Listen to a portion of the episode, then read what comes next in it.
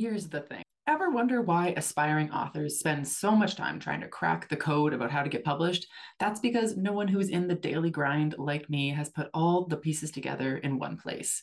It's Carly Watters here, and as your senior literary agent on the podcast with 15 years of experience in publishing, selling books, and teaching the business of publishing, I'm here to give you the clarity that will turn this hobby into a career. Inside my course, The Author's Publishing Playbook, we have monthly live Q&A sessions to cover your specific issues, but for the rest there are over 40 video lessons that equal 10 hours of learning with professionally edited transcripts. The course will solve all your writerly problems except write your book for you. That's on you. My course is a masterclass designed to teach writers how to prepare, pitch, publish, and promote their book in today's competitive publishing landscape. It's for career driven writers, aspiring and published, who want to understand how to succeed in the business of books. There are over 20 worksheets, downloads, and plug and play templates for editing, querying, and marketing. You get lifetime access for the entire six module course as soon as you purchase. As new content gets added, you have access to that as well. Don't forget, there's a mobile app on top of computer access you can learn on the go. Get started today to gain the career you've only dreamed about. And you guys get a discount. So at checkout, carlywatters.com slash course, use code POD15, that's code POD15 when you check out for 15% off. That's carlywatters.com slash course. Use code POD15. That's code POD15 when you check out for 15% off. See you inside the course. Hi, everyone. This is Cece. If you're a fan of books with hooks, then you've probably heard me use the term interiority. I often catch myself saying things like, these pages need more interiority, or the interiority here needs work. And that's because interiority is a super important element of storytelling. It's what makes books unique. But as it turns out, a lot of you have questions about what exactly is interiority and how to properly weave it into stories, which is why I'm teaching my popular writing interiority class in a new two day format. We'll meet on Thursday, June 6th at 8 p.m. via Zoom to cover all things interiority, including the difference between interiority and emotions, how interiority is different from telling, how to leverage interiority into plot points, how to strike a balance between interiority and mystery, and more. And then we'll meet again for a live cozy Q&A session on Monday, June 10th, also at 8 p.m. via Zoom, in which you'll have the opportunity to turn your camera on if you choose. If you're interested, check out the link in my bio on Instagram, and I hope to see you there.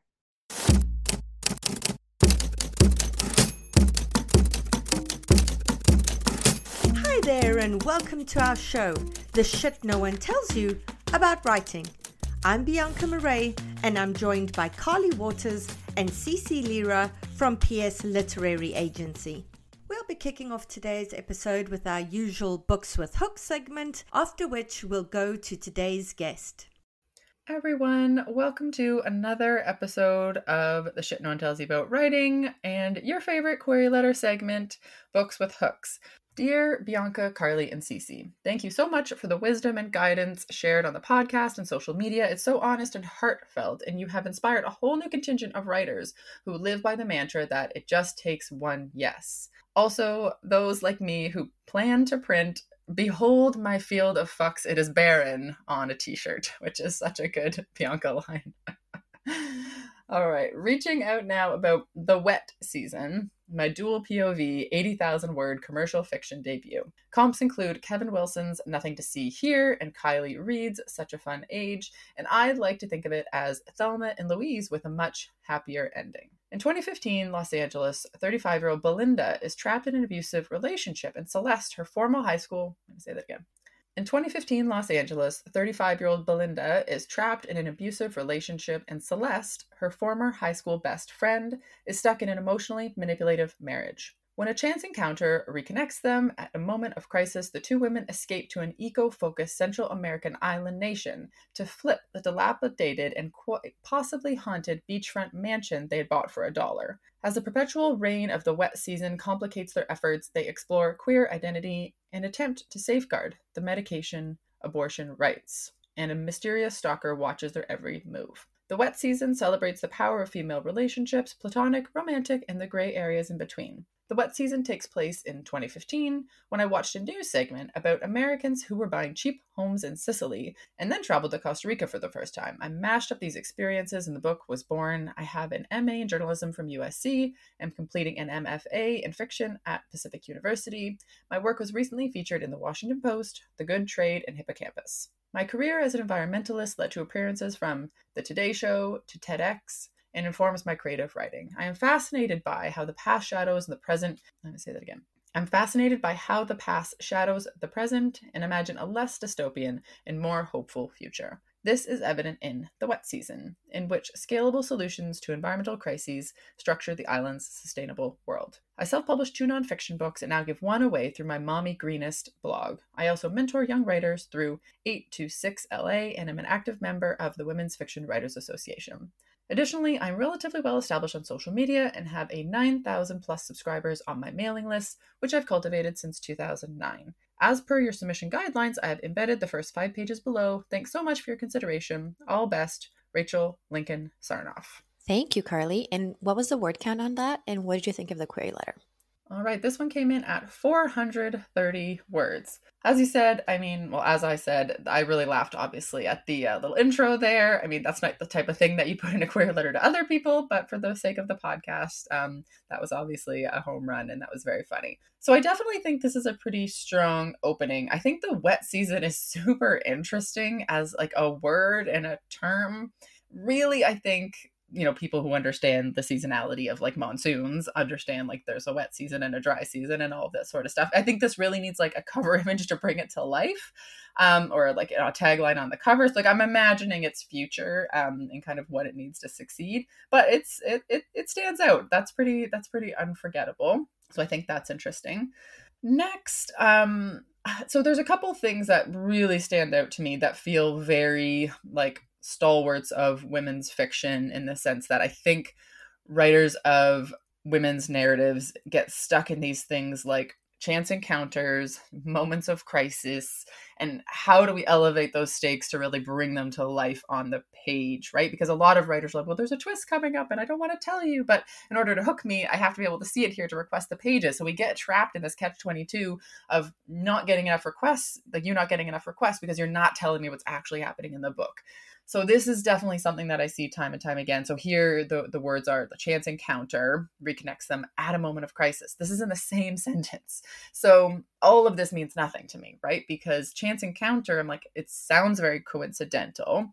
We need reasons why this isn't so coincidental. And the moment of crisis, I mean, to me, knowing what this moment of crisis is massive, right? And whenever we're talking about two characters, what is the crisis that brings them together, right? So they have their individual arcs and then they're going to have a crisis together, which connects this glue of this story. So all of that piece was pretty vague to me. Um, I think something that was really buried in the lead here was the they explore queer identity. Like that's super interesting. I want to know way more about that. Are they kind of like crossing those friendship boundaries into like friends become lovers? That's super interesting. That's a huge hook, and I would be elevating that to the top. So that's something where yeah just a huge piece that i think we can kind of um, can can elevate i think that that would be super super interesting the other piece i want to know is if if this is before they're kind of crossing the line from friends to lovers or whether it's just flirtation why are they buying a house together that's a big question mark for me. Like, why doesn't like one person buy the house and I don't know, somebody else is moving in? What's everybody's financial situations? Like to me, that's also really interesting about like buying a house with your friend. Um, that's also something that's like again a lead, a hook that's quite buried here.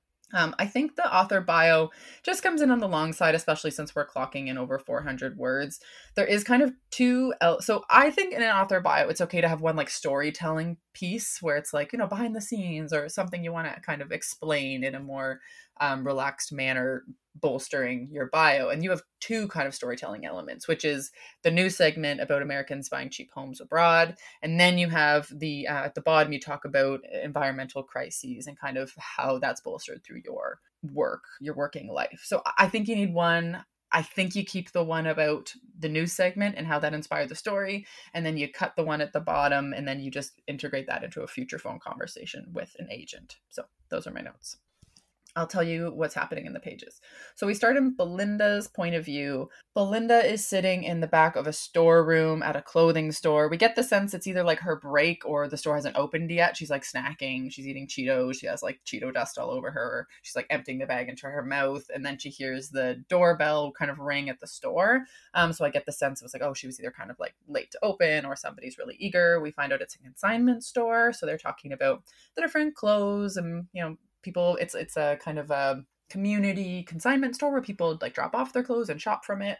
Um, and so the woman comes in to drop off her clothes and she's talking about how like beautiful they are and they smell like a wonderful perfume and how she smelled like some not so great uh, consignment clothes. And then as the woman's kind of wandering around they realize that they know each other.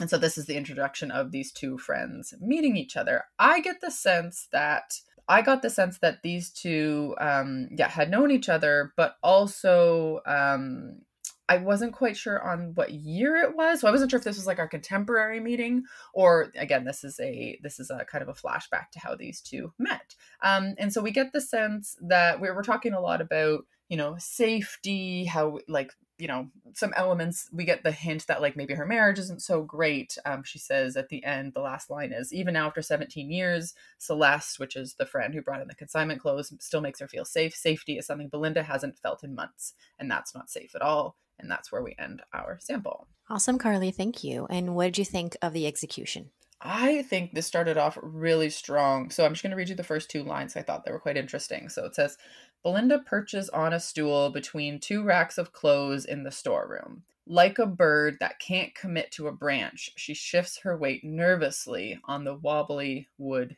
disc. I thought that was lovely. This little like idea of like a bird, kind of like birds are like simultaneously like pretty vulnerable because they're like small, but they can also fly and get out of situations. Um, and the branch, the kind of like toppling foundation. It wasn't like this woman's life is not secure. She's a bit wobbly. It's like, oh no, it's like, let's use this bird metaphor to kind of, you know, build this analogy. So I really thought that was a really sophisticated and really thoughtful opening. There's a lot of discussion about, and this is a bit of a like, I don't want to say a trigger for me because I don't really feel like that's the right word, but a bit of a like, yellow flag i don't know what to call it. My shackles go up a little bit. When we talk a lot about a woman's body and how she's feeling inside her body and how she looks and how her clothes are fitting like i get that this is a clothing store environment and a lot of women do spend a lot of time thinking about where their pants fit tight and you know how we look and, and I don't know, all of these things. I I find that a little bit triggering on the first page because I feel like the author is very intentionally trying to say, pay attention to this woman's body, pay attention to how this character feels about her body. And that's a very intentional choice. And I wasn't sure how intentional I was supposed to be made to feel about that. So I don't know. I'm I'm just as I said, putting that up as like a yellow flag to be like, am I supposed to be paying that much attention to that? Or is that just supposed to be characterization? So I just wanted to flag that a little bit. The other thing I wanted to be really clear about was when this was set, you know, and I just love a timestamp. So I got the sense this is set in the 2000s because it said there's a line that says um, uh, my husband still gets the paper. One of the women says, so archaic. And then uh, Belinda says, I wish I did. I probably wouldn't be so stressed out if I didn't read the news every time I looked at my phone. Did you hear about the airstrike in Afghanistan? We missed the Taliban and hit a Doctors Without Borders hospital. So, like, that's a very specific time to be communicating that information so that feels very specific to um, to a certain time. So anyway so i would be making it clear again are we are you telling us that because we're supposed to know this was in the past um, or is that something i don't know i was just confused with what that is supposed to signal to me. Um, one other thing that I that stood out to me was um, because again, this is about like clothing, and so there was an incorrect spelling of Neiman's, like Neiman Marcus was spelled incorrectly, and I'm like, okay, well, if you're going to be like talking about clothes, I'm like, I know how to spell Neiman's, so I'm like, that stands out to me as something that you know should be something that we know how to spell, but obviously it's a bit of an odd word, and spell check didn't um, pick that up in particular. So I was a little bit confused about like why these two didn't recognize themselves right away, but I liked this little like viewing the other from a distance um, element element in the store. So I think it's overall strong. Thank you, Carly. Uh, Cece, can you read your query letter? Dear Cece, because you're seeking books that deal with female relationships, as well as high concept sci fi, I'm excited to share my 110,000 word dual point of view adult science fiction novel, The Grove. My book features an eccentric billionaire with a private survival enclave, enclave and ulterior motives as seen in Camp Zero by Michelle Min Sterling, while also delving into bodily autonomy issues addressed in Never Let Me Go by Kazuo Ishiguro. In the year 2070, the United States has fractured along ideological lines in two separate countries, and climate change is ravaging the world. But none of that affects Naomi Kellerman in her neo Druidic cave dwelling community, The Grove. Then, Naomi's life is radically altered when she's appointed guardian of her obstinate 16 year old sister, Celine. Naomi has no intention of bringing Celine into her idyllic life until she finds out Celine is a bone marrow match for the Grove's leader, who is dying of leukemia. Celine doesn't want to live with Naomi or the cult she abandoned their family for. She agrees to get, I'll say that again. She agrees to go only when Naomi promises Celine she can live with her best friend's family as soon as some guardianship issues get worked out. The Grove is just as awful as Celine thought. She can't have electronic devices. She has to wear homemade clothes and eat vegetarian. Worst of all, within moments of her arrival, she's given the first batch of a bunch of shots that are supposed to protect her from some weird cave virus. She has no idea the shots are part of the plan to harvest her peripheral stem cells and use them to extend the life of the man whose religion tore her family apart. Neither sister has the full truth of what the Grove's leader intends for Celine. With rumblings from Yellowstone, with rumblings from the Yellowstone supervolcano, an eruption of which will seal them into their underground shelter for the foreseeable future, the sisters are running out of time to put together, I'll say that again, to put the pieces together. If they don't, Celine will be sentenced to a lifetime of having her stem cells harvested. If they do, Naomi will have to admit to herself the corruption at the core of the community that means everything to her. While I've never lived in a cave, I sometimes want to visit one to get away from my Category 4 kid hurricane. Instead, I escape by writing on a daily basis and attending weekly meetings with my critique group. My debut novel, Seeds, will be released by Rising Action Publishing Collective summer of 2025. Per your submission guidelines, below please find the first five pages of my manuscript. Thank you so much for all the time, effort, and energy you and the others at Tease Not Ya put into helping and supporting writers, especially those of us in the query trenches. The podcast has been such an invaluable resource in my own querying journey. Sincerely, Angie Paxton. Thank you, Cece. How long was that query letter and what did you think of it? So this one came in at 478 words. It is on the longer side, which I understand because sci-fi sometimes does require that. Um, I really, I think it's really strong. Like it's a very polished query letter, very tight. I love the familial disruption as the entryway for the story. The fact that the protagonist becomes the guardian of her younger sister. In sci fi, this is especially important in order for us to connect with character because it's there's already such a different world that we know nothing about, but everyone can understand the bonds and the pull of familial obligation and disruption. So I think that was a really smart choice. I do think that the paragraph that begins with neither sister has the full truth, that I felt felt could use a little bit of tweaking just because how do they come together? Like I'm assuming they do to fight against and the volcano is it because that's my second note like is naomi okay with the volcano i was expecting this part of the story to be more along the lines of when naomi learns x secret about the leader she has to decide x or y and that have that x or y be connected to celine's uh, stem cells as opposed to the volcano being the driving force um, it can feel a, little bit too big picture when you make it about an environmental situation. Like it's important to personify your antagonist, and the cult leader seems like a great option for that. So I would focus on maybe tweaking that. Um, and yeah, but overall, really strong query letter. Uh, and Cece, let us know what's happening in those pages. So the protagonist is surveying her parents' house. She hasn't been there for a long time, and her 16 year old sister is there with her. Um, her sister's complaining that she can't take her things. The protagonist is trying to be patient, reminding herself that they need her, meaning they need the younger sister.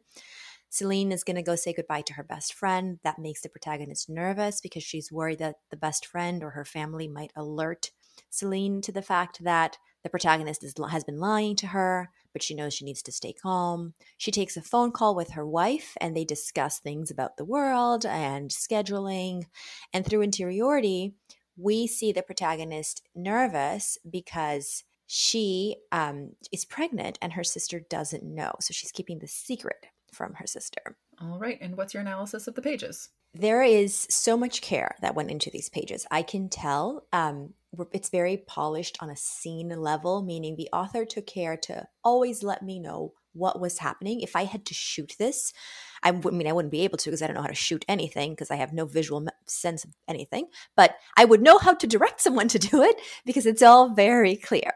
So, so thank you for that. It's it's always really great to know. I will say that there are things that I think could be elevated. So, for example, there's a detail at one point the protagonist thinks that when she found out about her parents' death, she was desperate to comfort her sister. So, this tells me she loves her sister, right? But then she is met with her sister's horrible behavior and she then, I guess, squashes this, this desperation. I wanted more on that for two reasons. One, because clarity, like this is a big emotion. I want to understand. Messy emotions are interesting to me, but also because this kind of brings me to my second point. Her sister is not that awful in these pages. She is a 16 year old person who just lost her parents and kind of wanted to bring her stuff. You know, she doesn't want to go to a cave. Like that seems like normal behavior to me. She isn't acting up in any way. So, is the is it intentional that the protagonist is being unreasonable when characterizing her sister's behavior? Like is that the intention or should the behavior actually be awful in which case maybe you need to tweak that. Um if you want us to dislike this protagonist, I'm fine disliking characters as long as I find them interesting, then I don't think you need to change what I'm about to say. But if you do want us to like her, then maybe you should consider. Right now, the whole we need her, we're talking about a child, you know? Like, is the STEM procedure situation, like, is it painful?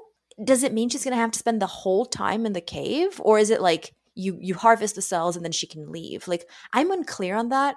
And I guess how creepy that is. Like, is she bringing her sister to leave her locked in a room for the rest of her life? Or is she bringing her sister there for you know a routine procedure that is painless? These are two different things. So i really wanted more clarity on that.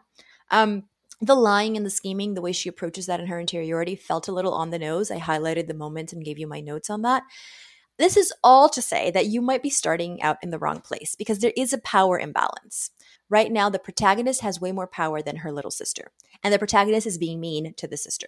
So, when you have a power imbalance like that in an opening scene, it's typically better to skew it in the other way, meaning the protagonist has less power. That makes us root for people more, that makes it more interesting.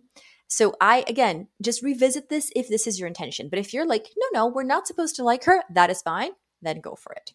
We just registered my youngest kid for kindergarten. I cannot believe it. One of the tricky things about my kids being in French immersion school and not having French as a language myself is I'm honestly worried about how I'm going to assist with homework as they get bigger. They're young now, but I see it coming. We are honestly so lucky, though, to live in a city that's bilingual and we have bilingual friends and francophone friends. So I know it's going to be easy for our kids to pick it up.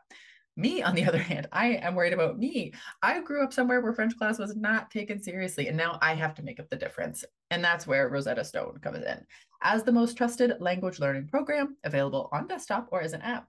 It really immerses you in the language you want to learn. Rosetta Stone teaches through immersion, which is a proven way to learn a language. Instead of memorizing and drilling vocabulary words, you learn by matching audio from native speakers to visuals, reading stories, participating in dialogues, and other practical language skills to fast track your ability to communicate fluently. There are no English translations in the product. You're honestly getting trained to listen, speak, read, write, and think in your new language, which is what everybody wants.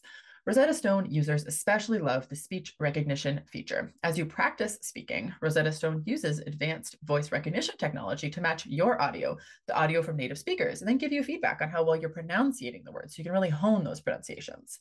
It offers 25 languages from Spanish, French, Italian, German, Chinese, Korean, Japanese, even Dutch, Arabic, and Polish. This is the best language program because they have been an expert in the language learning field for 30 years and used by millions. Thousands of companies and government organizations use Rosetta Stone to support language training online. Of all the apps, Rosetta Stone uses the best speech recognition technology, so it compares your sound waves to those of a native speaker for better feedback to improve.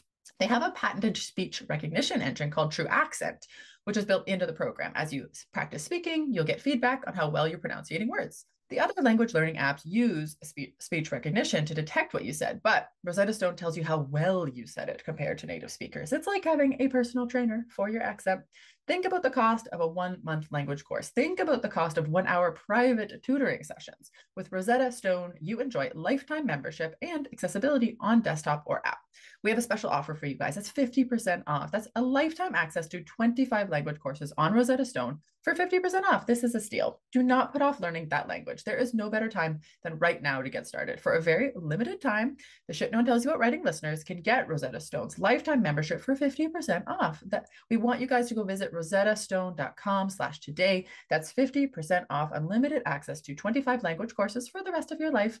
Redeem your 50% off at rosettastone.com slash today today. Are you looking for beta readers, some of whom might potentially become writing group members down the line?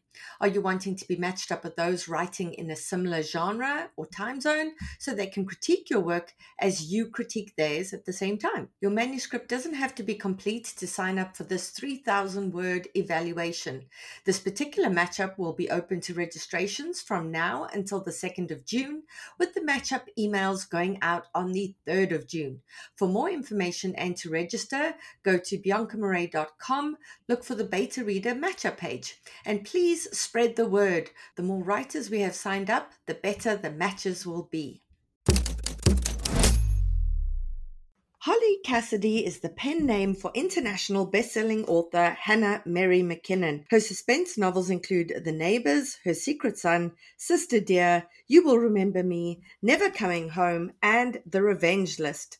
McKinnon was born in England, grew up in Switzerland, and now lives in Ontario, Canada with her husband and three sons. The Christmas Wager is her first novel, writing as Holly Cassidy. Hannah, welcome back to the show. Thank you. I'm so, so thrilled to be here. Thank you, Bianca. It's always a thrill to chat with you. And we've chatted with you before about your thrillers. And I was going to say, wow, genre change for you. But this is, in fact, a 360. You going back to rom coms because that was the first book you published, wasn't it? It was. My very, very first book was called Time After Time. And that published in, in 2016. And it, and it was a, a romantic comedy. Sliding Doors meets Groundhog Day. That's how I always describe that one excellent pitch. Remember, for our listeners, we always say have your elevator pitch ready, be able to summarize your hook and your whole concept really, really fast if you need to. And Hannah just perfectly showed that over there. Right. So, Hannah, let's talk about change of genre when it comes to an author because this is something I grapple with. I'm like, listen, I became an author because I am a creative individual. Ideas come to me, I want to explore them, I want to expand my creative muscles. I don't want to be hemmed into one genre, and I want to be the kind of writer that's rehashing the same kind of story over and over again. But it makes us harder to market, right? Because our publishers are going, but your reader wants to know that when they go to the bookstore and they see a Hannah Mary McKinnon, they know exactly what it is that they're getting. So, is that why you decided to go with the pen name for this? Tell us a bit about the strategy involved behind that. Yes, that is exactly why we decided to go with a pen name. I mean, if you if you pick up a copy or you see a copy of the Christmas Wager, the cover is is very light. You know, it's a cartoon. Cartoon? Well, would you call it a cartoon? I suppose. An uh, illustration. illustration. Thank yeah. you. An illustration, not a cartoon. An illustration. That's a better way of putting it. So I mean, it, it looks light, but you're right. If there's Hannah Mary McKinnon on it, people who have read my thrillers would be forgiven for thinking, well, maybe it's a, I don't know, a Christmas cozy or something. And then they start reading it and thinking, hang on a minute, where's the dead bodies? So the strategy was really to have a separate name but not to hide that Holly Cassidy is me. So some people, some authors have pen names and you don't know that they're actually writing under a different name. But with this this strategy it was very clearly we're differentiating but not hiding the fact that Holly is indeed Hannah. Right. I mean your pictures there in the book, etc., etc. Yes. Sorry, I'm going back to the where are the dead bodies? I'm wanting to read that rom com, man. I really want the rom com that is strewn with dead bodies. Maybe a, a morgue one, I'm not sure. But anyway, okay. So, what I want to focus on here for our listeners is Hannah's first chapter of this book because I feel like it is a masterclass of what a first chapter needs to do and how to be like a Navy SEAL writer. You get in, you get the job done, and you get the hell out. And that is something Hannah has done really, really well with this book. So, Hannah, before I get you to read some of the pages, from your point of view, for our listeners, what do you think a first chapter needs to do? What is its job? What does it need to include? What does it need to encapsulate? That's a really, really interesting question because if you had asked me that two weeks ago, my answer would have been slightly different. So, for my thrillers, I would say you have to have a big hook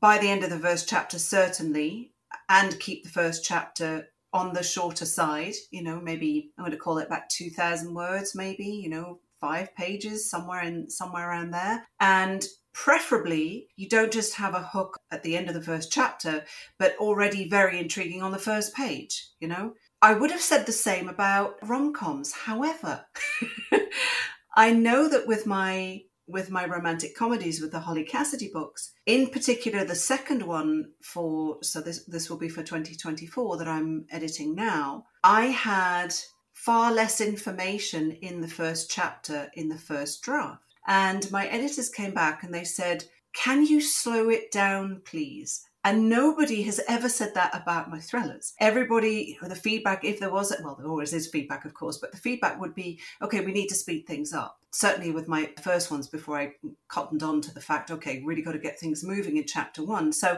I find that in the romance or in the rom coms, there is more setup expected in chapter one. Who is this person?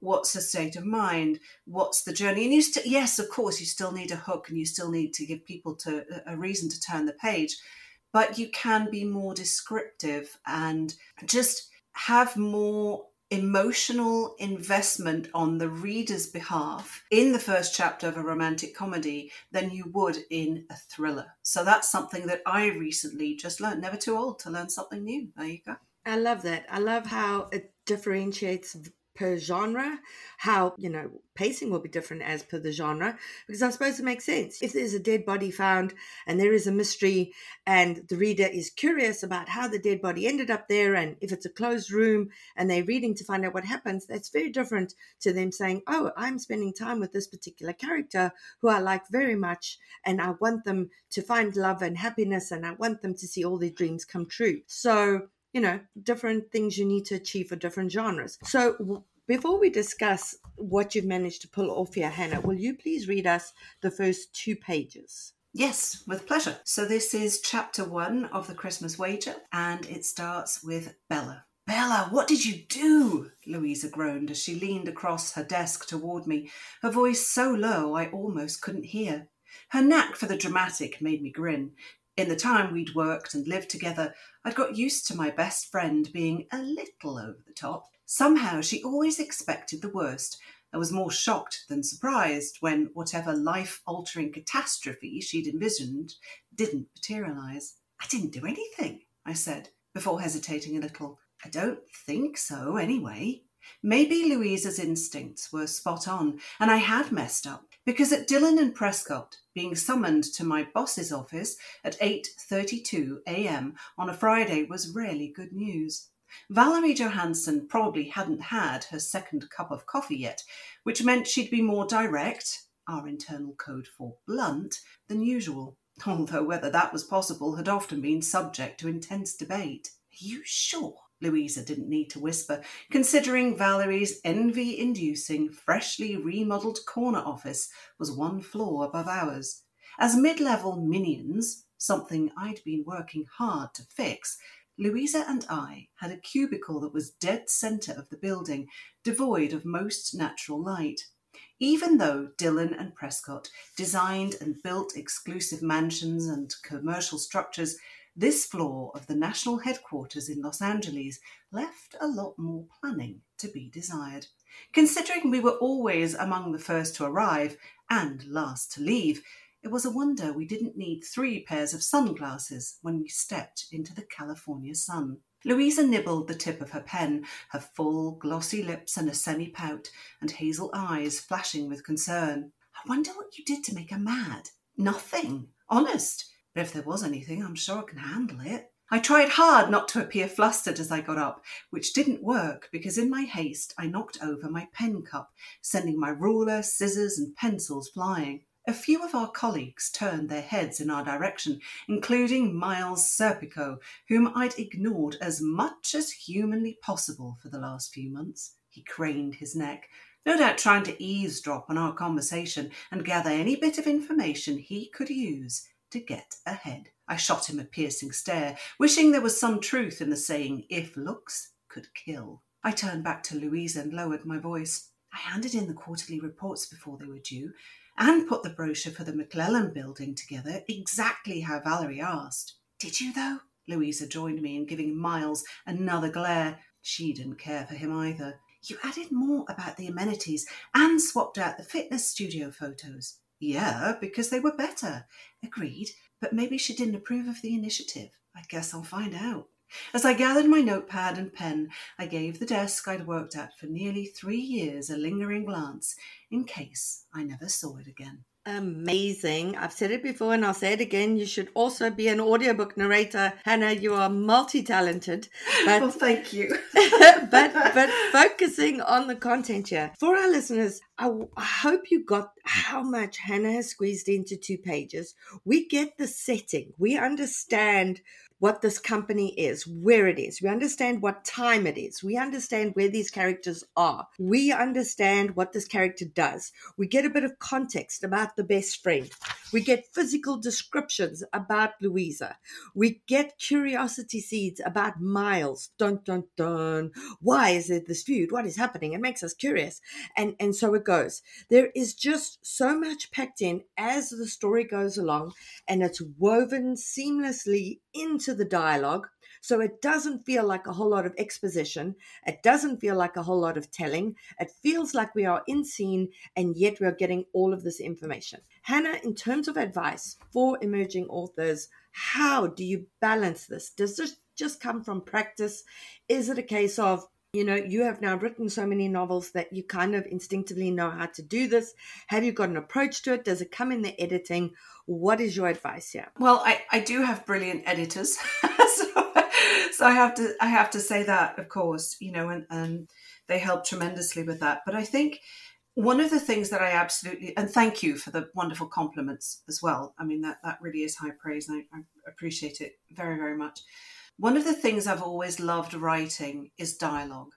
And I know that some some authors find it strange because it, it you know it feels stilted and it just feels awkward and ah is this just going to be you know two talking heads and how do I how do I handle that but I love writing dialogue and I think you can convey so much however you also have to be careful that you're not saying things in your dialogue just to feed the reader. So it can only be stuff that, for example, your characters don't already know.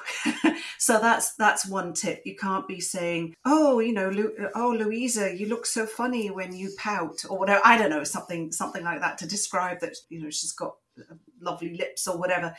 It really has to be a natural conversation where you can feed stuff in. So generally, when I'm editing, and this is before it goes before a draft will go to to my editor. So when i'm doing my my self edits if you like after the first rubbish draft and then i work through it i'll have a look at anything that i've described anywhere. Is it a long big long paragraph of, of description narrative? And is there a way i can work some of that into dialogue? Is there a place that i can move it to? Is it just a little hint and vice versa too. So actually, what I do sometimes or often is I'll I write in Word and I will zoom out so that I ha- I can see the whole page or even two pages on my screen. And I'll look at the amount of text blocks that there are. And if it feels really heavy, like a lot, like a whole page, and okay, what what do I have to break up here? What can I what can I move around? And as you mentioned, you know, it's just also the little seeds you know, on page one or page two in this case. We understand that there's some kind of conflict between Miles and Bella, but we don't need to know on page two what exactly that is. We don't need the details of what their relationship is like um, who these people are. You know, are they related? Are they exes? Are they, what are they? Is he a boss? That kind of thing. So I also make sure that I don't info dump But equally, there has to be a balance that you're not withholding information just for the sake of withholding information. So that's a very long answer to say it's practice, it's balance, and it's also part intuition, I think. If you read your work out loud, I find that really helpful. If it feels heavy and clunky, then to you as the author, then it's something you need to revisit and edit. I love what you said there about how it looks visually on the page because that's such a good piece of advice. So I tell my creative writing students when you're not sure about the balance of telling versus showing, highlight all the telling in bright pink, highlight what's in scene in green, and do that for like your first few chapters and then zoom out and look at those all those pages together and see if you're spending more time telling than showing because often a visual representation of something is so much more helpful than, than anything else. And something i want to point out here that hannah's done really well because we generally say try not to have two characters having a conversation about something that they both know for the sake of the reader, because that can feel really clunky. Like, for example, do you remember yesterday when we had an argument about the fact that, yes, I do remember, and you were rather mean to me, right? So that kind of thing can feel really clunky. Listen here how Hannah does this. So Bella's having a conversation with her boss and Valerie. So I'll, I'll, skip ahead to some bits. So, how long have you been with our company? Valerie asked once I'd settled in. A little under three years. How are you enjoying your career with us? Fantastic. I love what I do. And then just just a little bit ahead, Valerie goes, "Let's try that again. Tell me what you really think, not what you presume I want to hear." And then Bella goes, "I wish my career would advance at a faster pace." And Valerie says, "You went from marketing assistant to team lead in record time. You leapfrogged everybody, including those who joined before you. True, but I work hard and seniority isn't necessarily the best performance indicator. Then Valerie says, Fair, you applied internally for your current job six months ago. I recall you specifically wanted to report to me because of the exposure you'd get in sales so you could become an associate. Right, so we have this conversation that could have been given to us in backstory but instead, it's a very organic conversation between a boss and someone who's working for her. So was that something that might have originally have been just exposition, Hannah? Is that exactly the kind of thing that you say you look at and you go, okay, how can I make it work in dialogue? That conversation is is very close to, to how I originally wrote it because I, I wanted to demonstrate the dynamics between Valerie, so Bella's boss, and Bella and how much Bella aspires to be like Valerie, including her red soled shoes that are mentioned a little bit later. So that was always going to be a conversation, but just like you said, not a conversation about things that they already that they that they both knew. And that that's really key, I think, when you're trying to give information to readers. It can't feel like it's just being rehashed for your benefit. That's really the key, isn't it? I think. Right, and plausibility is key. So it makes sense that when a boss and the employee are getting together in an almost kind of performance review, that the boss is kind of summarizing that employee's you know their performance up until this point so that is a moment in which that is plausible it is organic it doesn't feel like an awkward kind of backstory info dump so for our listeners create these kind of scenarios when you need to do this in which it is plausible in which this is the kind of scenario where this would happen so that it doesn't feel clunky to the reader. Because I read that and then I came back to it and I was like, oh, Hannah was really sneaky there. Look at what she did. Look at what she did there. That's amazing. So you never want the reader to stop and roll their eyes and go, oh God, this is one of those scenes. So so create these kind of plausible moments. Something else I want to talk about, Hannah, is how you set up the stakes because I think that's so important in early chapters. Readers need to know what the stakes are. You know, you need an inciting incident, which we have in this chapter, because in this chapter, Valerie is offering Bella an opportunity to open up this whole new department in Denver. And that is our inciting incident. This whole meeting is the inciting incident. But you need to then have a key event. It's a point of no return for this character. They can't just say, ah, no thanks, I don't want to do this. I'm rather just going to go back to bed all the way my life was before. And that always needs to be linked to stakes. So, can you tell our listeners a bit about how you set up the stakes, about why this is so important to Bella, why she has to do this, and why there is no point of return for her, why she has to take this job? Yes, absolutely. So, Bella is originally from a small town and she is tasked with going to Maple Falls in Colorado to acquire a building that houses a, a, Christmas shop, a failing Christmas shop, I should say, called Always Noel. And Valerie tells her if you do this, there's not only a promotion on the line, but also a large bonus. And and Bella is very, very ambitious and she wants to we learn this in the first chapter we know that she is very career driven that she wants to do well that she basically wants to emulate valerie's success and when she learns that you know she has this possibility of not only a promotion because the promotion isn't guaranteed the promotion is only not even guaranteed if she if she successfully manages to close the deal in denver but Valerie basically gives her a challenge. Let's see what else you can do. Let's see what else you got. So it would be very difficult for Bella to say no because it plays into exactly what she wants. She wants this big career, she wants to do well professionally. However, she hates tiny towns. she fled from one, she escaped from one, escaped. That might be a bit too dramatic for a romantic comedy. She left a small town and is in LA and, and very happy there. But now she's tasked with going back. So there's that pull of, oh boy, I'm going to go back to a tiny town, really? But I can't say no. I mean, look, look at, look at what I could get if I can close this deal. So that was how I thought about raising the stakes for Bella. And she thinks she's just going to head to Maple Falls and close the deal in a day and fly back the next the next morning on a plane. You know, no problem. And of course, things don't quite go to plan. I love what you've said, about tying stakes to conflict because here we have internal conflict. So remember, for our listeners, you have all kind of conflict interpersonal conflict between two characters, conflict between a character and their environment, them in the world, them in society, them in supernatural forces. But the most interesting conflict I've generally found in fiction is the conflict within a character, the push and pull. And so, you know, you have this character loving being in LA. You know, they love the life they're living, they love where they are, but here they've been given this opportunity that will advance their career, but there is a downside to it. So we've already got the pros and cons, and we see Bella kind of have the push and pull before she just answers. And in terms of what Hannah said, that we get this in chapter one, I want to read you this one paragraph of backstory. Because remember, we say do not spend chapter one miring your reader in backstory. That drags the story back slows down the pacing and it makes the reader go, why the hell didn't you start the book then if you're going to spend so much time there? So just have a look at this one paragraph. It was no secret I was ambitious and driven. I wouldn't celebrate my 30th birthday until the summer. But I'd set my sights on a high flying career before graduating from high school in the tiny town of Bart's Hollow in Ontario, Canada. So what Hannah's done there is we get her age in a very organic way. It's not that the character starts a story by going, Hello, my name's Bella, I'm 30 years old. We get it very organically how old Bella is at this point.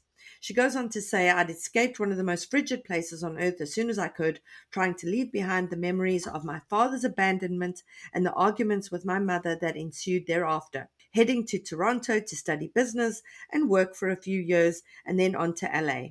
I'd applied for jobs in California well before I'd received my US passport, an uncomplicated task thanks to dad originally hailing from Seattle, and the offer from Dylan and Prescott had been too good to refuse. So we get that one paragraph which tells us how ambitious she is. It tells us a bit of her backstory. It explains why she doesn't want to go back to a small town.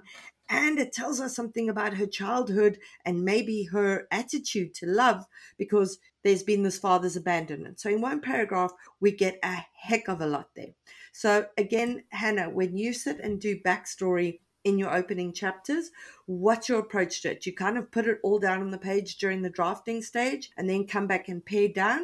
Or do you kind of approach it in a way where you know it needs to be as minimal as possible? I think probably the second the second option actually particularly in my rom-coms and I think I'll moving forward I might change that approach before I actually start writing the book after I've outlined but before I've, I, I start writing chapter one, I spend time developing my character's backstory. So I interview them and I get to know them as much as I can because I get to know them fully as I write the story, of course. But I will ask myself the question how did they become who they are before this story starts? And then some of that I will try and put into chapter one. And then I think it's really during the the editing phase. So initially when I do my own edits, is it enough? Is it too much? Is it slowing the story down? I think with my thrillers, I'll, I'll definitely always be a bit more sparse than in the rom coms because in the thrillers, it's really, oh my goodness, something's bad is happening. Let's get a sense of who this person is that it's happening to, or perhaps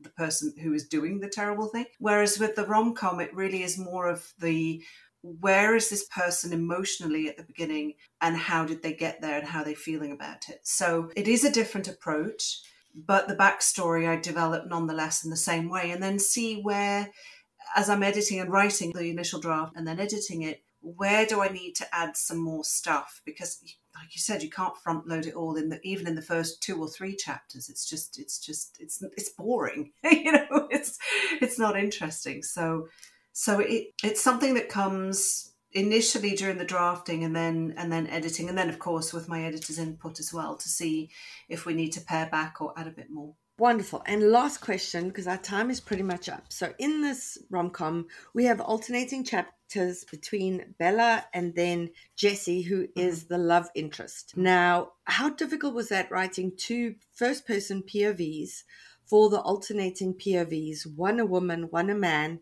because for me, I, I don't know, I, I would find it very difficult to write from a man's perspective. It sounds so weird to say.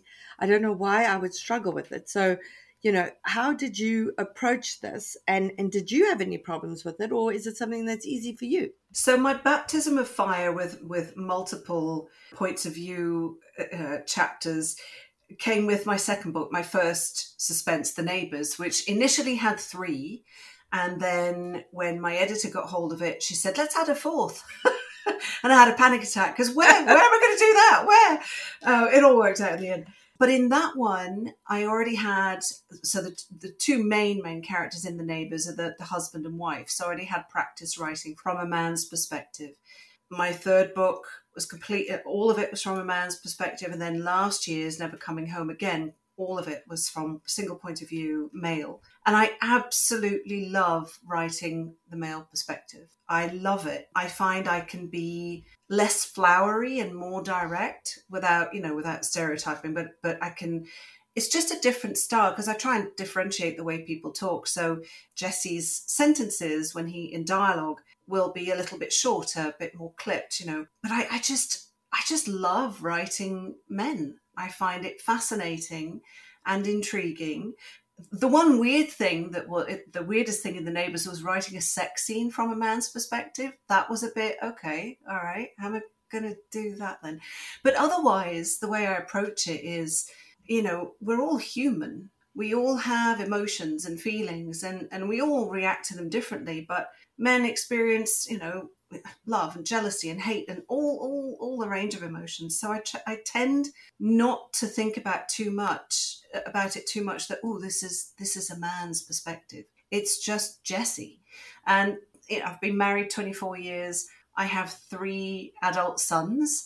So i guess i've also had time to observe yeah. which has no doubt helped too yeah, very much, very much so. I was thinking that because you are around a lot of men, and I think that does make it a lot easier. I just laugh when I read men who write women and they talk about how, you know, in the first person, and they'll talk about how pert their breasts feel as yes. they walk down the street. Yes, and you're like, always, yes, yes, because that's what we do as women. We think about how our breasts feel as we walk. Apparently, we're very aware of our boobs at all time of the all times of the day. Oh, look, there they are.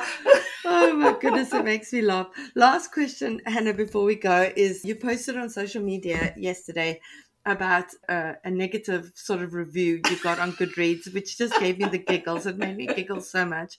Because here's the thing for our listeners authors get told do not go onto Goodreads, do not read your reviews. Those are for other readers, those are not for you. But it is virtually impossible. I, I want to give a medal to any author who can honestly tell me that they do not go onto Goodreads, especially in the early days as they're waiting for the novel to go out in the world to see how it's being perceived, uh, how it's being received, etc., etc. So, can you tell us a little bit about about that and and your humorous approach to it? Because I think it teaches us something about not to take ourselves too seriously as writers. Oh yes, I was very amused, and I think you know I, I'm I'm eight books in now, so I, I I have a different approach. I don't go looking for negative reviews, but sometimes sometimes they find you, especially if you're tagged, which I wasn't in this one. So for anybody listening, if you write a negative review, if you don't like a book and you write a negative review, absolutely, you know, you didn't like it, no problem. But please don't tag the author. Because you know we then see it and maybe we would prefer not to but this review in particular made me made me laugh because the person who wrote it was very emotional about the fact that Bella and Jesse have sex within a week of meeting each other. And they were outraged that, and basically the question was, is this what normal people do? you should, you should wait. You should have self-respect. People should respect themselves and one another, and not get into quote their each other's frigging pants unquote within a week. And I thought that was hilarious. So I met my husband online completely by accident. I was in Switzerland, he was in Canada 24 years ago. I flew to Canada to meet him. Spoiler alert, I didn't wait a week. okay? So I flew all the way to Canada. I mean, come on, you know? No, don't be silly. But it just it made it made me giggle. And and one of the reasons why it made me laugh too is because the person was very, very outraged to the point where it seemed as though they felt that Bella and Jesse were real, which in actual fact is a real compliment to me. Huge. A massive compliment. compliment. Because if I can get this person to be that outraged about these two fictional people having sex in a fictional bed in a fictional town after a fictional week, my gosh, I, I, I guess I did a really good job of making them human. Hundred percent, hundred percent. I I got a one star Goodreads review for The Witches of Moonshine Manor, in which someone said how disgusted they were to be presented with an eighty year old dick in a sex scene, and they were just like, "That is disgusting." Who wants that? Did not finish. They were so outraged, and I was like, "You do understand that this is a fictional Yes. eight year old dick." But yeah, when we do our jobs well, and you know, if we can piss off readers that much, I, I think we've done our jobs as well as what we would if if we've made them really love it. I would prefer this outraged review than somebody who just wrote meh dot dot dot. Yeah. indifference, I think indifference is the worst result that we can get as authors. Either Yes. people must love it or they must hate it. But I agree, meh is is probably the worst result you can get. Right. Hannah, as always, such an absolute joy chatting with you. For our listeners, we're linking to the Christmas wager on our bookshop.org affiliate page. For those of you who are writing rom coms, go grab it. For those of you who just want to see an excellent first chapter, how to weave all these different elements of craft together, go and have a look at it. Buy it for Christmas. Support Hannah, support independent bookstores, and support the podcast at the same time. Hannah, we know we'll have you back again soon, and we're looking forward to it. Thank you. Thank you so much. It's been wonderful, as always. And that's it for today's episode. I hope you'll join us for next week's show. In the meantime, keep at it. Remember, it just takes one yes.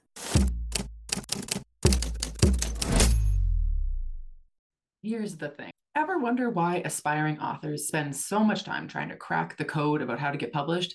That's because no one who's in the daily grind like me has put all the pieces together in one place. It's Carly Watters here, and as your senior literary agent on the podcast with 15 years of experience in publishing, selling books, and teaching the business of publishing, I'm here to give you the clarity that will turn this hobby into a career. Inside my course, The Author's Publishing Playbook, we have monthly live Q&A sessions to cover your specific issues, but for the rest, there are over 40 video lessons that equal 10 hours of learning with professionally edited transcripts. The course will solve all your writerly problems, except write your book for you. That's on you. My course is a masterclass designed to teach writers how to prepare, pitch, publish, and promote their book in today's competitive publishing landscape. It's for career driven writers, aspiring and published, who want to understand how to succeed in the business of books. There are over 20 worksheets, downloads, and plug and play templates for editing, querying, and marketing. You get lifetime access for the entire six module course as soon as you purchase. As new content gets added, you have access to that as well. Don't forget, there's a mobile app on top of computer access you can learn on the go. Get started today to gain the career you've only dreamed about. And you guys get a discount. So at checkout, carlywatters.com slash course, use code POD15, that's code POD15 when you check out for 15% off. That's carlywatters.com slash course. Use code POD15, that's code POD15 when you check out for 15% off. See you inside the course. Hi, everyone. This is Cece. If you're a fan of books with hooks, then you've probably heard me use the term interiority. I often catch myself saying things like, these pages need more interiority, or the interiority here needs work. And that's because interiority is a super important element of storytelling. It's what makes books unique. But as it turns out, a lot of you have questions about what exactly is interiority and how to properly weave it into stories, which is why I'm teaching my popular writing interiority class in a new two day format. We'll meet on Thursday, June 6 at 8 p.m. via Zoom to cover all things interiority, including the difference between interiority and emotions, how interiority is different from telling, how to leverage interiority into plot points, how to strike a balance between interiority and mystery, and more. And then we'll meet again for a live cozy Q&A session on Monday, June 10th, also at 8 p.m. via Zoom, in which you'll have the opportunity to turn your camera on if you choose. If you're interested, check out the link in my bio on Instagram, and I hope to see you there.